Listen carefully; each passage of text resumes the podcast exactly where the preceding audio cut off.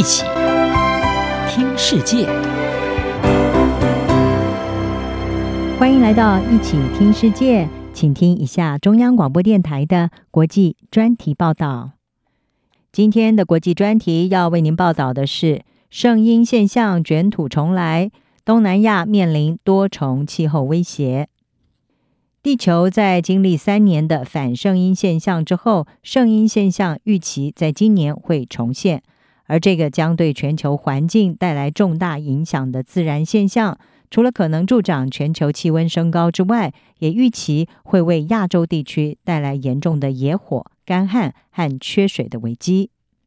圣音现象是一种被称为全名是圣音南方震荡现象的自然气候现象中一部分。圣音南方震荡现象通常是包含两个极端：圣音和反圣音。在英文里面，圣音是 El Niño，反圣音则是 La Nina。那么在圣音现象期间，太平洋会出现海面温度高于平均水平，并且通常会为亚洲地区带来炎热而且干燥的天气；而反圣音就是 La Nina，这个现象会带来湿润和凉爽的天气。在持续三年的反圣婴现象告一段落之后，美国国家海洋及大气总署在六月上旬就宣告，圣婴现象正在重返，并且预估将在未来六到九个月内逐渐的加强，为大部分的地区带来新的极端天气。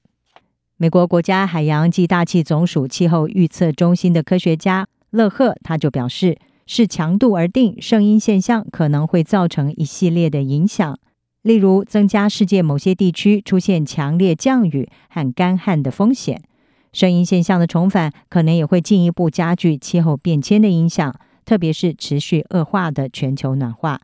联合国世界气象组织在五月份的报告就指出，在圣婴现象和人为造成气候崩溃的情况下，二零一五年巴黎气候协定所设下的目标，也就是要把全球气温控制在不高于工业化前摄氏一点五度，这个目标可能在未来五年内就失守。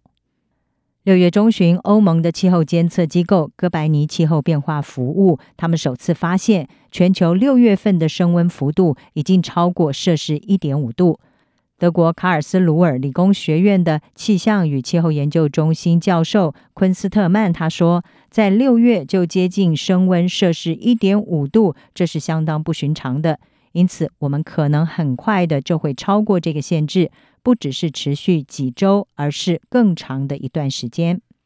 随着圣婴现象的重返，酷热的天气已经开始席卷整个东南亚地区，而东南亚各国政府将可能会面临更多的森林火灾、粮食生产还有供水短缺的问题。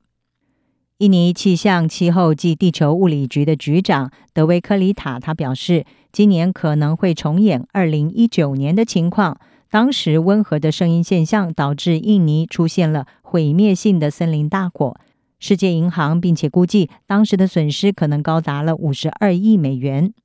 而当时呢，印尼野火所造成的雾霾更是跨越国界，影响了印尼和邻国新加坡、马来西亚的数百架航班，更为数百万人带来了健康威胁。新加坡当局在日前就已经针对雾霾会卷土重来的风险发出了警告。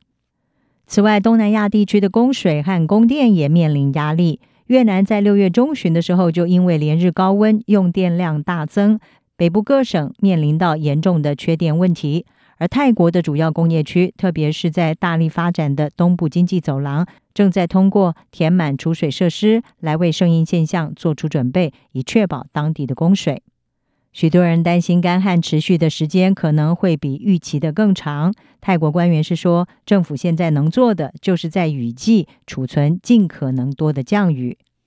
而气温飙升也威胁到东南亚地区的农业产量。这里是棕榈油、稻米、咖啡豆还有其他大宗商品的主要生产地。印尼和马来西亚是全球两个最大的棕榈油生产国。虽然有印尼业者是表示气候影响可能不会立即显现，但是马来西亚棕油局是指出，他们的二零二四年产量可能会减少三百万吨。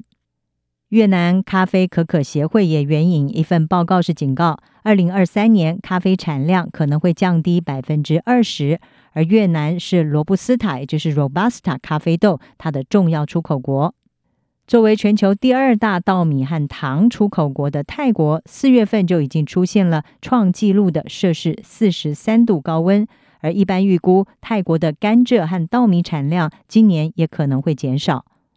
德国最大的私人银行德意志银行日前就在一份报告当中是表示，越来越多对声音现象的警告，已经导致咖啡、糖和可可的价格在近期大幅的上涨。而随着收成受到严重天气事件的影响，其他粮食商品价格预期也将会上扬。以上专题由郑锦茂编辑，海清清播报，谢谢您的收听。